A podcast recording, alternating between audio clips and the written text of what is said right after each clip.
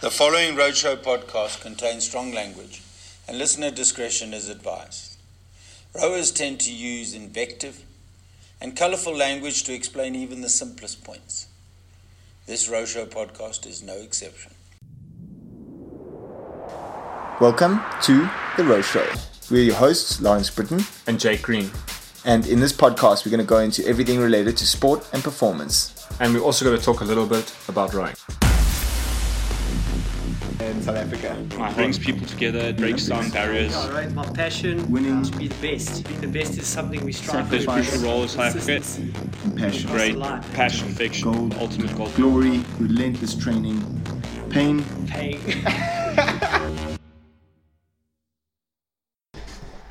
Hello ladies and gents, welcome to another epic episode of The Row Show. It's another regatta madness. I'm sure you guys have been watching the second World Cup at Poland today. There was so much good racing out there, and it was really awesome for us to watch it. So we're just going to give you a recap of the highlights of the day and the exciting points that we want to chat about. But first of all, Jakey is obviously racing in Poland today, so he was unable to join us on the show today. So I have another guest. I've got my brother, James. Awesome to have him on the show. My family is just insanely crazy about rowing, with all three of my brothers racing for South Africa at some point. My mom is our team doctor, and our dad raced for South Africa back in the day. So really, really cool to have James on the show with me. And yeah, Jimmy, welcome to the show. Yeah, happy to be here. Yeah, one of our best listeners as well. Yeah, no, this is bucket list stuff for me. It's really cool to have you on. I know that you've listened to every single episode that we put out there. Great critique of some of our work every now and then when we ask you for the feedback, but yeah, it's very, very cool to have you, a different guest on the show, and really cool. Let's see how this episode goes. Yeah, let's hope it goes well. So we thought we'd start off with qualification, because, you know, watching the racing today, the commentators are often talking about qualification, and it can be such a complicated topic to grasp, and it's really, really tricky. So we went down and we read through the qualification documents on World Rowing, but we're just going to simplify it as much as we can for you guys, to give you just the best info that you can, so that next World Cup and for World Champs this year, which is so important for qualification, that you guys know what's going on. So first of all, there's basically two ways to qualify. You can qualify at the World Champs, and that has the most amount of slots open, and then you can qualify at the late qualification the following year. But at World Champs, each event has a different number of qualification spots. This is all rules made by FISA to accommodate the number of boat classes that we have, and make sure that, because they get allotted amount of seats, I think. So they have to adjust. Okay, the men's scull can have more because there's only one person in a boat, and the men's eight has to have a little bit less because there's a lot of people in the boat. For guys and girls now, it is completely even, so it's quite simple from that. You're looking at one boat class. You can think about the guys and the girls. So Jimmy, do you want to explain here on what's going on with at World Champs? Who's got which numbers? So basically, Laurie, the single has 9 seats. So the top 9 at World Champs in 2019, those boats qualify for the Olympics. In the pairs and the doubles, it's top 11 who go through.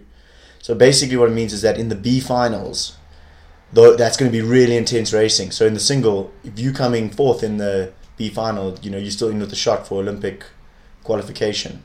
It sort of changes the dynamic from being a race for medals and, you know, no one else gets anything else, as this massive race for a top 11 spot in the pair. Yeah, and it's often, we often speak about it with the guests when we're talking, and we're saying that, like, the B finals at World Champs should be the second, the main races of the day, because the racing is so crazy there. Because if you think about the double or the pair, it's 11 spots open. So first of all, there's massive racing to get through the semi. If you can make the A final at the semi, qualification is done. Everyone in the A final is going to the Olympics, or that boat is qualified for that country.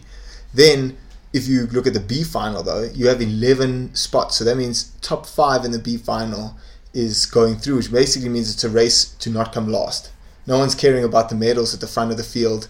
No, it's not about winning the B final. It's about not coming last, not coming in that dreaded 12th position to miss the qualification. Exactly. And also important to remember that it's the boat that qualifies, not the athlete. So you qualify the boat, the next year you can still go in a different boat. Yeah, the coach can change the crews up. So they'll often try and maximize the number of crews that they qualify. Yes. As opposed to trying to win one medal, rather qualify the four and the pair, and then they'll select a top pair. Which might explain some of the selections that we've seen at this regatta with the Aussies splitting up their four, or the American women in a lot of different boat classes. Because maybe that their focus of this year's World Champs is not necessarily to win all the golds, but to qualify the maximum number of crews that they can. So then we've got the scull that's got 9, the double, the pair that's got 11. Then the quad and the 4, they only have 8. So that's only top 2 in the B final. So that's a real big race. Then you go down to the 8, which is only 5. So that's basically a race in the final not to come last. So, there's really, if we look at the 8 today, competition is tight. And there's going to be a big crew that doesn't qualified world champs for the games in the 8. So that's pretty crazy. Then the one we missed off is the lightweight women's and men's double, which is 7 places at World Champs. But then, so now you've got all these qualification spots done. Those countries have all booked their event into the Olympics, and only one crew per country. You can't qualify 2 doubles or 2 pairs. And then going into it, then you have the late qualification, which is the last chance qualification. It's a regatta held in Lucerne, Switzerland, just before the second or third World Cup, usually the second World Cup in the Olympic year. And there's only 2 spots open per event there. Every event can qualify 2 more spots. And it's a little different because it's so late. And you don't want countries to stop countries you've qualified the pair already, so I'm going to put you in the 4. Go qualify the 4 late qualification, then we have 2 boats qualified. So to stop that happening, if you qualify late qualification, you have to race at the games in that boat that you qualified at late qualification. So that's what Kim Crow or Kim Brennan was saying in the previous episode, was that her doubles partner was injured and she really wanted to race in the double, but she wasn't sure if she was going to make it to the games. So she qualified the single and then had to race the single, even though her doubles partner got better and they came back, they got in the double to race. And then there's still continental qualifications, but that's only for the single and the lightweight doubles. So those are they're trying to qualify a lot of different countries, so it gives different countries an opportunity to qualify the boats. So that's there's Africa Champs, there's I think Asia Pacific, and there's a few continental qualifications where only that continent can go, and they'll qualify a few spots. They'll each have a few spots for that event, those events, but only the scull and the lightweight double. So, and it's in the scull, only 9 can qualify World Champs, but there's still another 18 continental qualifications open. So that really builds up the field quite a lot. And then there's still late qualification for another 2. But anyway, I think that's enough of us talking about Olympic qualification. That's just to give you guys a little bit of feedback on the things so you understand what's kind of happening when the commentator's talking about, these are big races for Olympic qualification, or where that cutoff is between making it and not making it to the games. And it's really, really crazy when you're looking at those spots, especially those last few markers and the racing coming down to right to the line for those Olympic qualification spots. But let's move on.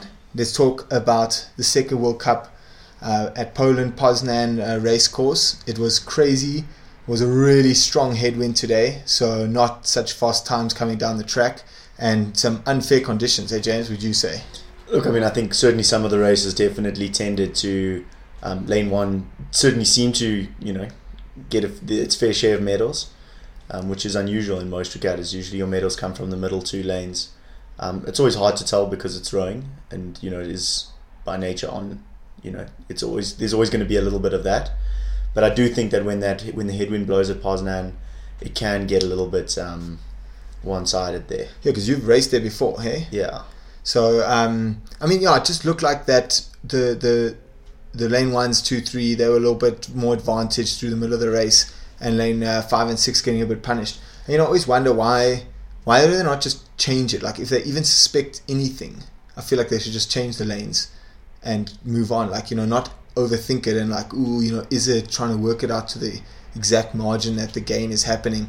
Just move the lanes, adjust the lanes, give the people that qualified first, give them the lanes that you that people are saying or think are faster, or the lanes that are doing the better. I mean, we've had this conversation before on whether you let the athletes or the country choose the lane. So like, okay, you qualified first, so which lane do you want? Oh, you want lane, like on the way to the start line. Okay, you want lane one, sweet, you get lane one. Then like whoever came second, they're like, no, lane 1 and 2, those are the slow lanes, I'm going lane 5. And they choose there. So that's also quite an interesting concept. I just think it adds like a whole nother aspect of, you know, makes it even more complicated maybe. Look, I mean, I think that that's a good way of doing it. I think it makes it pretty simple. You know, in the end, rowing by nature, you know, if you want it to be perfectly even, get on an ergo. Yeah. So, you know, you've got to have that little bit of, oh, it's good to have this conversation around it. And I think it's also why a course like Lucerne is such a great place to row, is because, you know, there's almost, you never have this conversation after a regatta at Lucerne. Yeah, exactly. And that's why they go back there every year, I think. But I, for me, it's not so much the rough water. Like, I don't mind the rough water. I think like that's fine.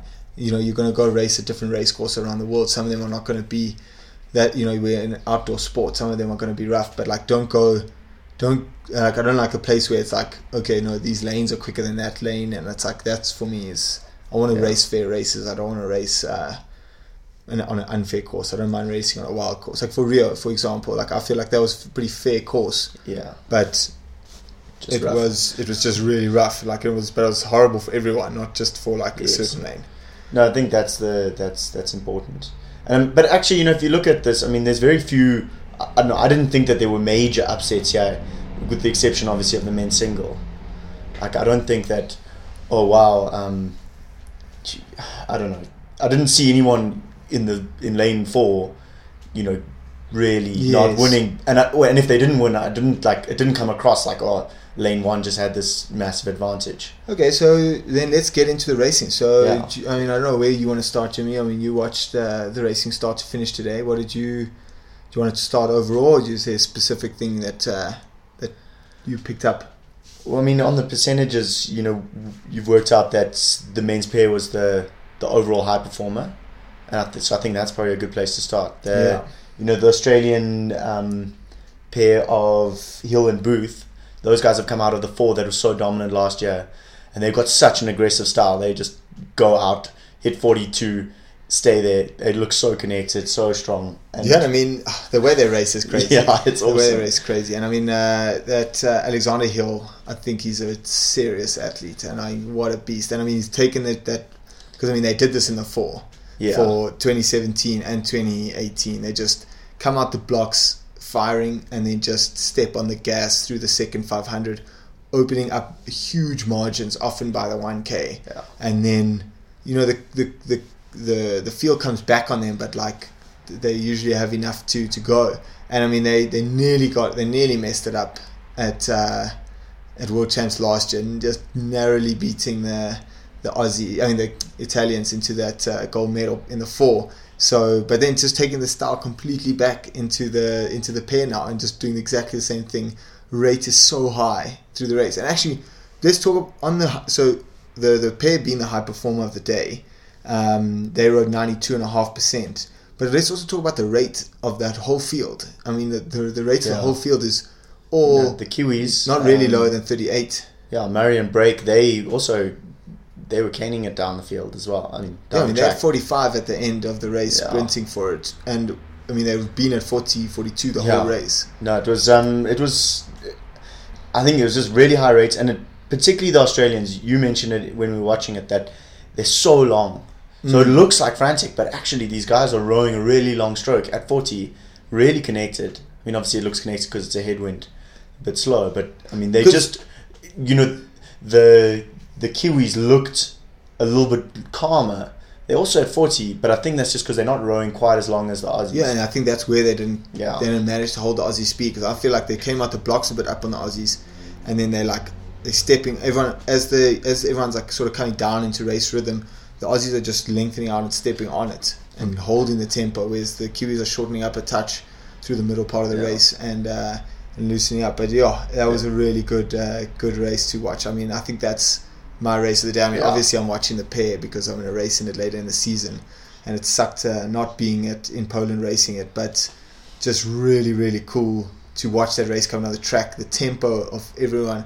So I would say that there's like a few crews or a few boat classes at the moment. It's like the men's pair and the men's four that are just like throwing this idea of like 36 long, powerful strokes out the window and just let's rate as high as we can basically down the track and see where it takes us. Yeah, I mean, they're not massive guys. They don't look huge. You know, they're not... and even the Croatians, who are obviously missing, so it's another spanner in the works. But they're not like these 2 meters tall, massive guys. They're, you know, your 190, probably 90, 95 kilos. And they're obviously the training, they're just so conditioned to be able to just throw out this high, you know, this high intensity sprint for that just for longer. So do you think that the Sinkovic brothers will beat the Aussies, or do you think it'll be a close dance, or do you think they're going to get thrashed by the Aussies? Look, I think that the Europeans, you know, they were behind in this race. I do think that the Sinkovics are on another level to say the Serbians, for example. But they're certainly not going to just walk in there and smash this Australian pair and the Kiwi pair. They looked really good, and they did a lot of damage to the field. Yeah, and what I'm also interested to see is this. I feel like it's quite a risky race plan of like going out there, putting everything on the field basically in the first 1,000 and hanging on for dear life, or at least that's what it looks like, hanging on for dear life to hold your lead at the second part of the race. And like when the Sinkovics come and they like if they start to put pressure on through the middle of the race, can the Aussies still do something in the last 500? And like we haven't ever seen them under pressure. Like obviously they're under pressure when the Italians coming at them at World Champs, and they don't really step in the fall. But like, you know, if they go down, what are they going to do to? Yeah, where do you step to from 44? Yeah, so. And also, if you've already laid that out, you know, like that's a huge amount of time to be sprinting, basically.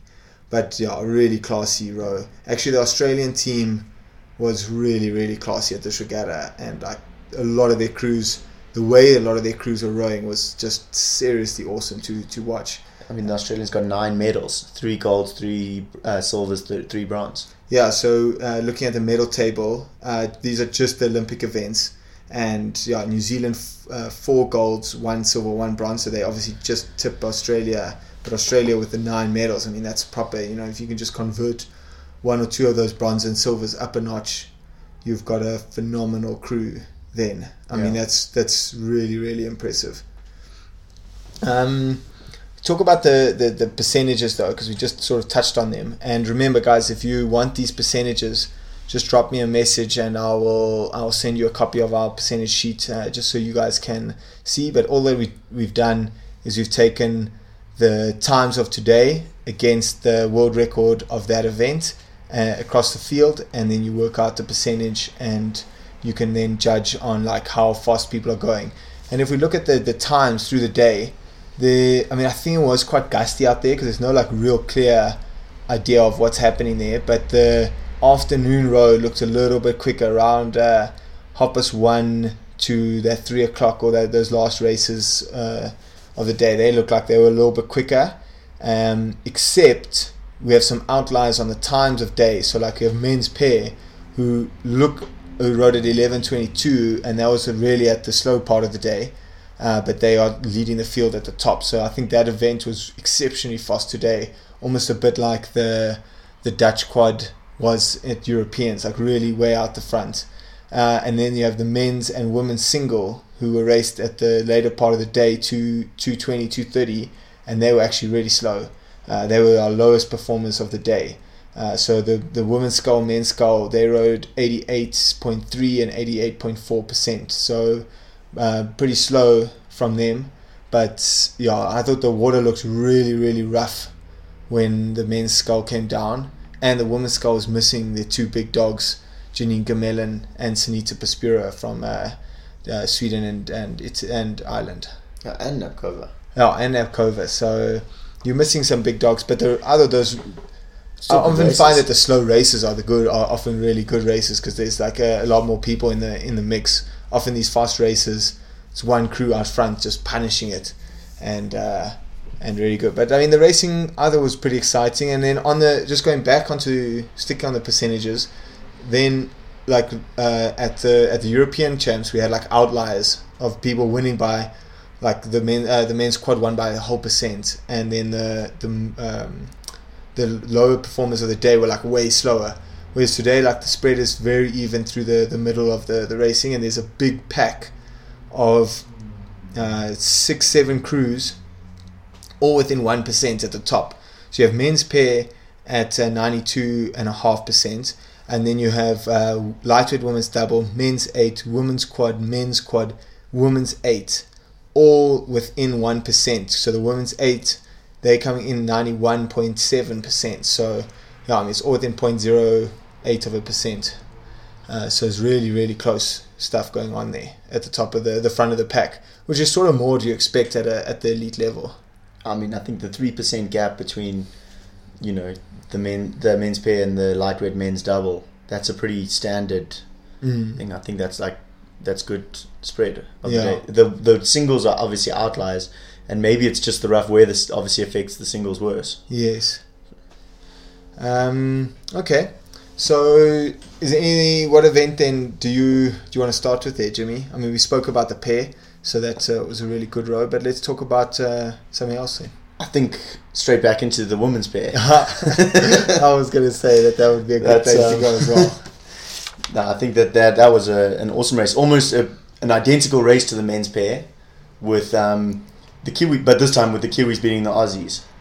You know, the New Zealand pair of Gala and Prendergast, they were so strong through the middle, just handled those conditions so well, went miles up, and then, you know, the last 200, the Aussies came back at them really well. I mean, they were. And what's interesting about that was that the Australian pair, Morrison and McIntyre, they doubled up in the 8. So the Australian women's 8, who caused the upset win in the 8, or I think it was an upset win over the USA. Anyone beating USA in the 8 is an upset. Yeah. No, 100%. They sat in the 6 seat and the 7 seat of the 8. So they, you know, that's a lot of racing to do over 3 days when you're doubling up. Yeah, although, so when we spoke to Kerry and Grace about the doubling up, they say it's not that intense, because you in the 8 you only have either like a race for lanes, or like a heat and then a straight final. Then the progression is quite easy. So like you're racing once at the beginning of the regatta in the 8, and then you don't really have to think about it again. You can then deal with your pairs race or your fours race completely, and then race your 8 at the end of the day. But yes, I mean, to add another 2 races, especially in 8, it's not going to be easy at all. No, and to come away with a gold and a silver medal as well. I mean, that's really, really good. I think we did speak about this in the hype train on like on the Kiwi girls coming in and winning this race, and then like through the regatta, I noticed the commentators like often speaking about this Australian women's pair and the Canadian pair, but like the Canadian pair changed from last year. Yeah. So they were clearly not as dominant as they were last year. And then the Australian pair, I mean, they had a big gap to catch up. Like New Zealand and Canada, New Zealand have dominated the event this cycle, and Canada have come in onto their level, and I mean, they decimated the field the whole year last year. Every time they're racing, it's like them racing the rest of the field coming in way behind. So it's a big gap to catch up. And I mean, that New Zealand women's pair, I mean, they're rowing phenomenally well, and I think they have big engines on them. So, you know, to come and box with them is exceptionally difficult, I think. Okay. No, I mean, I think there's no denying the Kiwis' class. They, you know, they won pretty much everything. They lost one World Champs last year, which is a big loss. But you know, if you're gonna lose a World Champs, you want to lose, you know, the one before qualification, before the Olympics. You know, sort of just a reminder that you're not unbeatable. Yeah. They, you know, but they are really good. Yeah. And, you know, you've got to win these ones where it's a bit close, where the water's a bit rough. You know, for them to come out with a win, they won by 2 seconds nearly. Well, I still remember like Martin Cross talking about them at the beginning of last year and saying that he thinks that this is the best crew at World Rowing, because they were winning the race by like a mile. Only later on when Canada came into the picture, and then it was very close, did we like see, okay, maybe they can be beaten, but I mean they really are a phenomenal crew, so it's really cool to see them back in the front of the field. And obviously they've taken the loss at World Champs quite harshly, and they've really gone and done some seriously big work over that. And then just like to segue off from that, let's talk about how new European Champs was pretty cool. I mean, there was a lot of good racing there, but like look at what New Zealand and Australia basically have done to the medals. I mean, they really have come in and just crushed it and changed the results from Europeans like crazy. Yeah, I mean, they took more than a third between the two of them. They took more than a third of the medals on offer. it's proper. They, you know, and the 3 golds for ours, 4 golds for New Zealand. It's, you know, just, I think it just shows that there is something that they're doing right down there, you know, down under. Yeah, and I mean, yeah, it's just really cool racing from them, and like a lot of their crews, and also their racing style as well. I find like it's like a little bit different.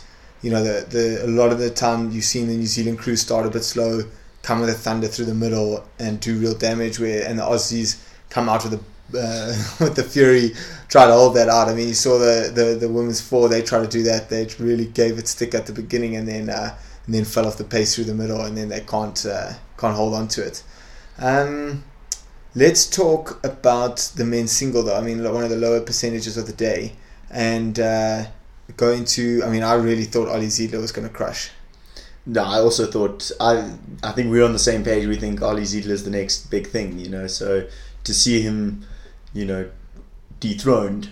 I mean, he had a terrible start. I don't know what happened. He was touching or something, but he lost half a length. Yeah, you know, straight out the blocks. And then in the rough water, he's only been doing this 2 years. Yeah. It's really rough. It's, you know, it's not natural to row in that. It's tough. So maybe that just set him off. He's already in a bad mental place after missing the start. Works extra hard to try to get back in front, because I think he hit the front or was very close to it, around 500 in, and then, you know, Sverri Nielsen just put the hurt on. Yeah, and really cool to see him have such a cracker row. I mean, he really did. He just got in his stride and through the middle of the race. I mean, he was the fastest moving crew on the water for most of the middle of the race, and he really did open up a huge gap there. It was really cool to see Chetl Bosch back in the A final, and I mean, he really cashed chips early as well to put himself in the race. I still think he's missing a bit of the training from missing so much with his injuries, so it was so he didn't hold out through the whole race, but it's just really cool to see him back, and you could just see why that guy's world champion though, the BMT, to be able to go out there and dish up some huge parts of the race. You know, maybe he's not stringing the whole thing together yet, but I still think we're going to see some good stuff from him at World Champs. Yeah, I mean, he did have a good race, and I think that we haven't heard the last of him. Sverri Nielsen, I mean, he's been on the on the picture for a long time, on the scene. Sorry, he's always been there and thereabouts, A finalist, maybe top of the B final. Good to see him actually get a good win, but really dominate the field. He obviously rose really well in the rough. But that's why Ali Ziedler is so crazy though, because he's all these other scholars. I mean, you really have to be batting it out in the single for years before you can actually do real damage and take some good results. Whereas he's just come on this picture and smashed it. Yeah. And I mean, he's the talking point of the single at the moment, and he's only 21. No, he's maybe we'll see him at under 23s this year. I don't know if he's gonna race under 23s, but it'll be great to see him there. Imagine you under 23 single sculler, you rock up there and you got Ollie at your heat or something. Oh my god! Look, I think that this is just a blow for him. I don't think it's gonna be too much, and you know, he knows that this is where he needs to work, because last year at Plovdiv, I think it was also quite rough, and he didn't pull it out the hat when I think a lot of people thought he would. Interesting in the single, Robbie Manson, nowhere to be seen. So we are making a joke. We thought that maybe this will be his best season ever, because usually he starts really fast, kills it at the beginning of the season at the World Cups, and then doesn't hold it through to World Champs. Whereas now he has done badly at the first World Cup, so maybe up his game, and then we'll see one of those crazy Robbie performances at the end of the year. Yeah, I mean, he's just got some other kind of engine on him. So also, I do think that we'll see him again, but not a good start for him, I think, to the year. Good to see Angel Forney Rodriguez. Yeah, back in the game. Yes, back on the podium. I just feel like he doesn't win ever, though. And I feel like, even in this race, I feel like he's like just in the pack cruising. Then he like puts something disgusting on the table there, third 500, puts himself right into second place. And then he just sort of like, okay, cruises cool, he's happy, like this is a good spot. And then like there's no sprint or anything at the end of the race to hold his position or get a better position. So like I often find watching him is like a bit weird. Yeah, what does Charles say? He's the Terminator. They just type in the speed he needs to row for the race, and he just does that exact speed the whole way through. That's exactly what it's like. A robot. Okay, you pull out one out the hat for us to chat about next. I think the lightweight women's double. It's something you and Jake love to talk about. You call it the gladiator event. Jake calls it the gladiator event. Well, I think he's not wrong. This time it didn't disappoint. Italy and New Zealand, 0.09 of a second. Everyone thought Italy had won. Well, I think they even announced that Italy had won. And then switched to New Zealand winning. I mean, I'm not sure if they announced that New Zealand won, who had it, and then they cut to Italy, and then they said Italy. I don't know. I can't remember the caption, but it came up and it was like Italy, and they gave them their time. Which was 7:22, and then like it gave them their time, and then I just heard like everyone cheering, and they were cheering, so they obviously thought they came up first on the board, they won, and then the results sheet comes up and they're second, and New Zealand just pipped it. But what a race, though, man! That was awesome. That is why that event is so crazy, and I mean it's like it's just through the whole field as well. It's just like. And going through the middle of the race, and it's just the field is across, and everyone is just racing for the front. No, it was brilliant. I mean, they were awesome. I mean, and also, you know, New Zealand. You know, we know that Zoe McBride. You know, they've had a great lightweight women's double for the last 6 years, and you know, for them to go back on top is great.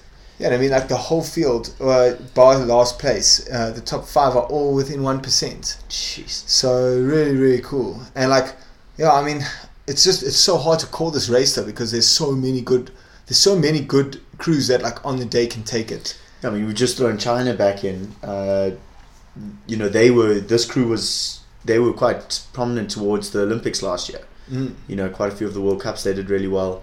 So I just feel like you have to. If in the lightweight women's double, you have to produce your absolute best on the day. Yes. Otherwise, and like this is now in your heat, in your semi, and in your final, because everyone can do it on the day. Yeah. Like most crews that you're lining up against are good enough to do it. So everyone, if you come there and you bring your 99%, goodbye. You're not winning that race. Yeah. Not happening. No, there's no one that's like out the field. Yeah. So it's like, I think it's like really exciting to just see their like evolution through the year, and like who actually, it's basically coming down to like who has this big BMT and like who can put it on the day, on that finals day. So very, very cool. And I hope that we see some more exciting racing from this event, but we will. Yeah, we definitely will. I think missing the Dutch, they always, you know, they've got a strong crew there. Yeah, I think this regatta really missed the Dutch. Yes. You know, there was like a few events when I'm watching and I'm like, yo, the Dutch men's quad, women's four, you know, lightweight women's double. And I mean the lightweight women's double, because you've got Ilse Paulus, and then she rode with her, I'm going blank on the names now, but her partner from last year, Marika Kaiser, was in the skull last year. Nice, James. That's why I brought you on the show. Always adding the knowledge. She rode in the skull because she'd been coming back from an injury. So maybe that they'll be back in the boats, third World Cup maybe, and then we'll get to see. But yeah, I think we really missed the Netherlands team and the Romanian team, because both of those have like there's certain events where they really bring a lot to the picture. So I think that's another two teams that will change up the middle table when it comes to World Champs. Yeah. No, I mean Should we move on? We can move on for sure. Yeah. men's four. Australia, you know, bringing a quite a strong sweep team. I can't believe it. And like, I really thought, okay, now they've broken up this like crazy four. Yeah, they're like four that was just the unbeatable four. The unbeatable four that was also like breaking the mold, you know, like they were just doing different shit every regatta, like to anyone else. No one, it's like, you know, like sometimes like, oh, okay, this crew's like what they perform is really good, let's try to copy that. No one could even try to copy them because they were like, this is madness, you know, you're going out as hard as you can, or at least this is what it looks like, you're going out as hard as I can, killing it through the middle, dying at the end to hold on to gold. And then I thought, okay, now you've changed, you've replaced three people out of this four, and now you're going to race again, and they do the same thing. They race exactly the same and they win again. And I mean, I thought that their eight would be better and their pair was going to be good, and I thought their four would suffer a bit. And my word, I was wrong. Well, I mean, Charles is saying their barman in their four was he raced him at under 23s last year, and I think they were in the B final. Yeah. So there's obviously a lot going right down there. Yes. With their coaching. They're obviously coaching good crews. They obviously teach them how to race really well. They, I mean, just to come out there and win. Yeah. You know, I don't think many people expected, not just you. And you know, the Italians, they look. Oh, I love watching the Italian crew. Put Matteo in the front, like riding Matteo the bull. And I mean, you could just every shot. Like the Kiwis look like they're 40. They look like they were rowing. It's like a fast stroke. It's Aussies. The Aussies, and it's under pressure. But like then you look at the Italians, and it just looks like it's times 10. It just looks so berserk the whole time.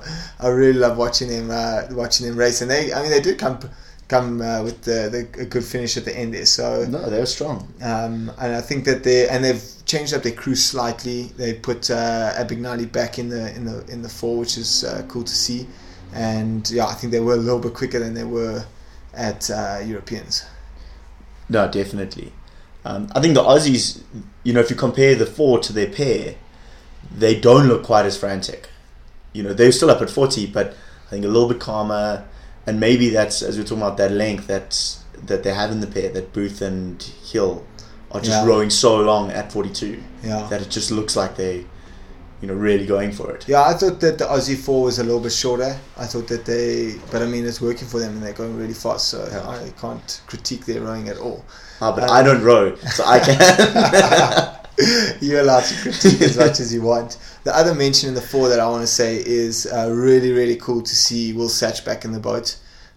He's in the British team, and he's like, I feel like he's the alpha male in the British team at the moment, and he's had huge injuries and shoulder ops and all sorts. So really cool to see him coming back. I mean, he didn't have a great regatta. I think he was in the second GB4, and they suffered a bit, but like I think we'll see him back in the big picture soon because that guy's a machine.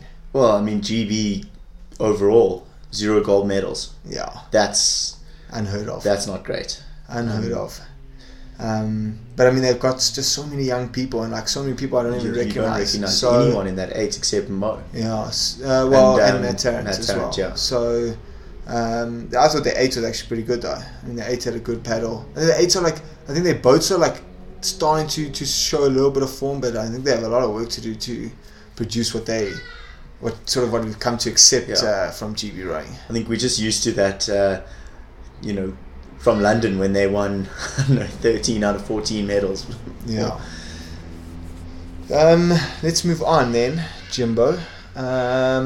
So excuse the birds in the background. It's the South African hardy dar. It makes the most awful noise. Keeps me up in the morning. What do you want to chat next? Should we chat men's double? Lightweight men's double and men's double, actually. So the lightweight men's double, also on the slow side of the percentages, but also really quick and really exciting race, though. I mean, we watched from Europeans the great battle between Germany and Italy. And Italy didn't ever really take the front. They took the front of the race for like briefly at 300 meters to go. But even Martin Cross was just saying no way that the what's his name, Jason Osborne in the stroke seat, he has got way too much power. You can't box with him in the sprint for the finish line. You've got to get way up on him to hold off the sprint at the end. And I mean, you saw that at Europeans. Then in this regatta, Italy went a little bit further up. They really took control of the race in the middle or second quarter. And then Jason Osborne, that guy is a machine. He's really, that German double, you can see the power. But it's just driving so quick through the water. So just, I mean, they just took the lead back basically. And then even the sprints at the end, you can see that the Italians really going for it. And then the Germans just like huge power piling it on, and they just like basically walk away. But still, really cool race. Yeah, I mean, I really enjoyed it. You know, the lightweight race are always good to watch. I mean, Ruta and Ruta and Oppo, yeah. They you know, they really race well, I think. You know, they really go for it. They got a lot of experience. I don't think, like, don't write them off. Oh no. I mean, I know, like, you know, I think Jason Osborne's still quite young. They look like a young crew, and you know that Italian. No, for sure. They've got the experience, and Italians always show up at Worlds. That's another thing.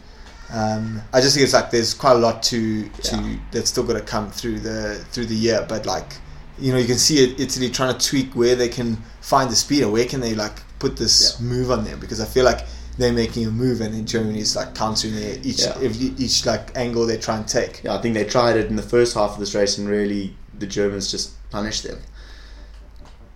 I mean, 2 seconds in the lightweight double, that's a big margin for I mean, we're looking at 0.01 or 0.09 for the lightweight women's double. There's a big margin there. We're definitely missing the Irish lightweight double. Oh yeah, flip, we haven't even spoken about that. Where are they? I don't know. What are they doing? They sent a different double to Europeans.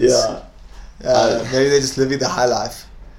I don't know, but they're lurking somewhere, and they will definitely call out the woodwork to pull like dogs.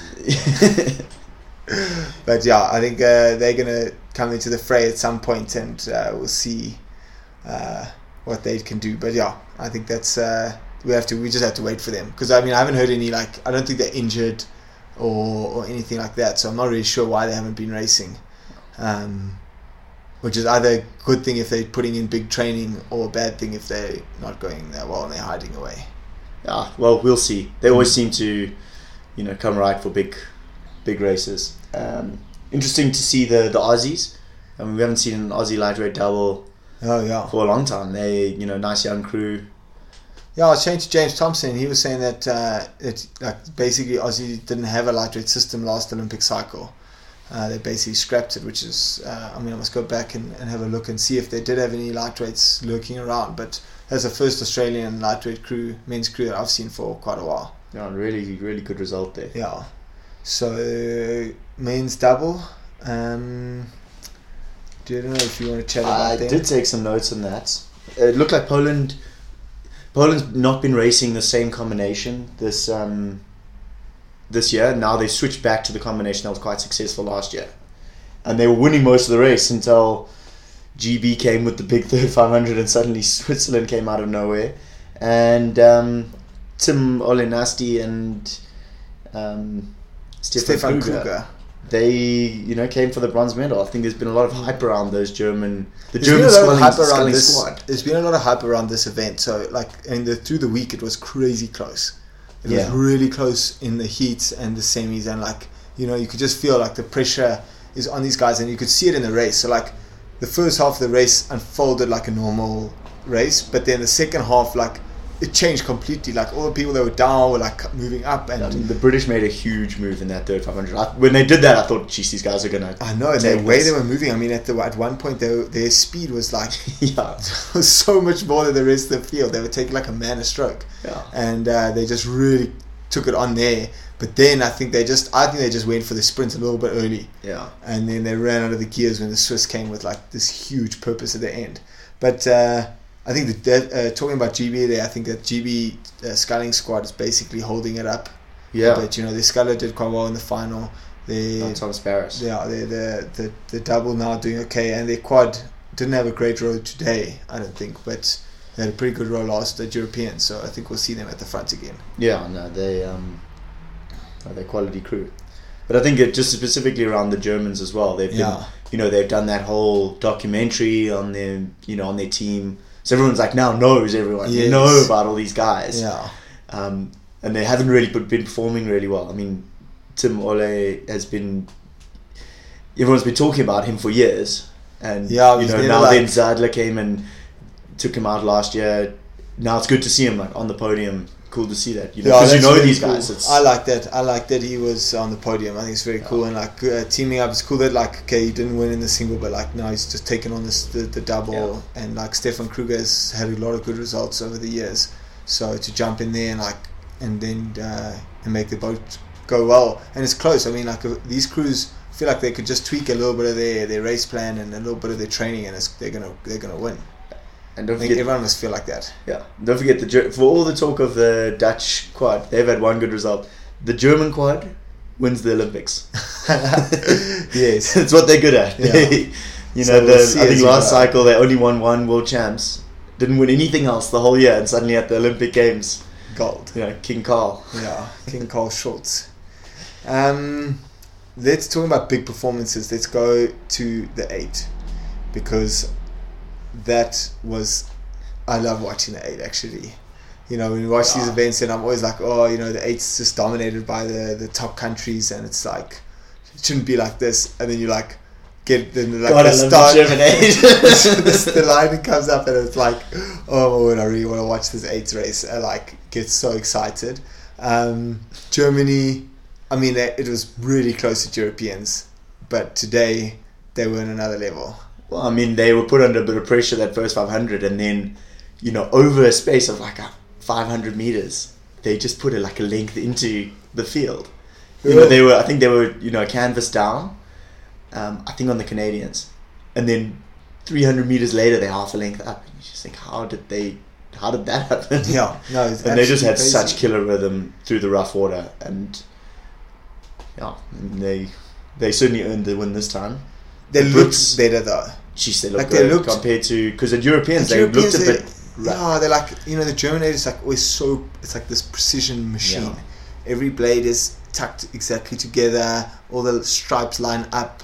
And at Europeans, it didn't feel like we were watching that aid. I sort of wobbled out the start and then... Yeah. You know, I think hammered it down. In this one, we definitely saw a bit more of the German precision coming through, and just really cool to see them boxing it really well. But then also like other cool, I think like the 8, why it's so cool at the moment is like there's a lot of other talking points in the 8. I mean, Mahi and Hamish. Very cool. Very cool. I like. Yes, I like. You just want to see these guys like just driving this 8 along. I don't know why they would take Hamish out the stroke seat. I mean, this guy's a proven vet in the 8, so I don't know why they took him out in the pair. So I don't know why they took him out the stroke seat. Obviously, they got their reasons, but I would not mess with that one. I think you just want to see Hamish in the stroke of an 8. Yeah, and see what he can do up front there. But yeah, I mean, that was very cool. I think that we'll still see, you know. I know New Zealand winning the medal table today, but I still think their crews can... There's a few more... You know, like the 8's like a lot of people and they've just travelled. So maybe they're a bit rusty and they're not quite... They're a new crew. They came fourth. The only crew you're adding in here is the Dutch. So... But remember, it's going to tighten up at World Champs because, like, as we said, there's only 5 Olympic qualification there. Like, if you're not in the top 5 there, I mean, 4th place, you're pretty close to the back of the field there. But I mean with Jake, you guys spoke about how Mai and Hamish are going to bring so much knowledge to that boat. Mm-hmm. You know, they're with a bunch of young guys. Suddenly you've got people who are like, no, this is the way it works best. So you've got so much confidence in the way you're going to be doing stuff. Right or wrong though, I think if everyone buys in, it looks like they're doing the right stuff there. That's the best New Zealand 8 we've seen in a long time. Yeah. I was surprised with the Australian 8. I thought that they would be a little bit quicker. I mean, they were very fast at World Champs last year, but maybe they also just need some more time. Come World Champs, maybe they'll fire a bit better. You know, the 8's race is like, I think it's like similar to how we're talking about the lightweight women's double. It's like if you don't bring your 100%, and now you have like 9 people in your crew that need to bring 100%. To put yourself in the game, and now like maybe if you just one oak or everyone is just slightly off, you're not firing and you're not going to win. Yeah, 100%. I mean, it's going to be some disappointed guys this year. I mean, obviously through all the events, but you know, you're going to be leaving Australia or and then like, you know, the Dutch, New Zealand. It's going to be. I don't know if there's an American 8. No, there definitely is an American 8. The American 8 was pretty big last year because remember they got the Mike Teddy. Mike Teddy came back to coach the American 8, who he went to coach, I think, California, the varsities there. And he's like the 8 guru, basically, because he won the 2004 Olympic Games with the 8, with America. So I think we will see America come in, and they're not going to come in at the back somewhere. And they're coming in the mix. Like the university system seems... there's a lot of stuff coming out of there. You know, Yale and Washington, they sound strong. We haven't seen any of that though. Also, what is cool is how epic in the Canadian 8, their cocks are like I don't know if you were watching and you noticed, but their cocks is this lady. She's been coxing Canada for so many years. She's 60 years old. And she just, she's 60 years old, and she coaches and she coxes them. She coxes a lot of mostly the women's crews, but now this cycle, females can coach male crews and vice versa as well. So like she's coaching the men's 8. She first raced in first Olympics was 92, or maybe even 84. 84 Olympic Games. So that is crazy. I mean, she's basically, she must have been at all the Olympics since then. They've got Dick Tonks running the show there in Canada. Yeah, so you see Colin McCabe in the pair. So maybe some more to be seen there from them if they can handle the training program. If they can handle Dick Tonks, then maybe they will do some really good stuff over the next few months. But is there anything else you want to cover, Jimmy? No, I think we've done a good job. You know. We don't want to cover everyone. We want to cover the talking points. We don't want to necessarily go through race by race, athlete by athlete, and cover everyone. We want to just give you guys the highlights of the regatta and like go back. So there were a lot of highlights today. There were a lot of highlights. We did cover most of the events, but like we don't need to go into every detail. But that also means that we're going to miss stuff. So if we didn't miss stuff, drop us a message, drop us a mail, and. We'll either tell you that you're right or wrong, or we'll add it into our next show. We'll let Jake handle that. He always handles the PR side of things. Do you, if you had to go, so now if say you missed this regatta, you didn't watch the racing, and you want to go watch one race, which race are you going to go watch? Jeez, I don't know. I think, the pair... Always. That was an awesome race. I would even go as far as like men's or women's pair. Men's and women's pair, that's a good one. And then the lightweight women's double. Because that was such a close finish. Oh, the finish was so good. Yeah. So like you kind of have to go women's. Okay, I would go lightweight women's double and men's pair. But yeah, because of the finish of the classiness of the race, the men's pair race and the new Australians, and then the sprint finish and the chopping and changing in the lightweight women's double. Yeah, excited to see the Croatians come back. I know, yes. And South Africans jump in. We got some work to do, I think, before boxing at the top of the percentage sheets. Really, really excited to see the Croatians come back in, and hopefully they're not too injured and they don't come off too much form. Thanks, Jimmy. I think that's a wrap for us. Oh, cool. Thanks for having me. It's bucket list stuff. Really, really cool to have you on the show. Just awesome. And maybe we'll get some other guests on the show at a stage soon. So this has worked out quite well. Yeah. Well, I'll wait to see the feedback to see if it's worked out quite well. But I really enjoyed the chat, so it was really, really cool. Thanks very much for coming on the show. No, thanks for having me. Cool. Anything else you want to add? Nothing... You don't want to shout out to anyone? Yeah. Shout out to Stuart Chamberlain. Does he even listen? You better. You told me I just give him a shout out. Okay, shout out there. Okay, cool. That's a wrap from us. We're out. Cheers.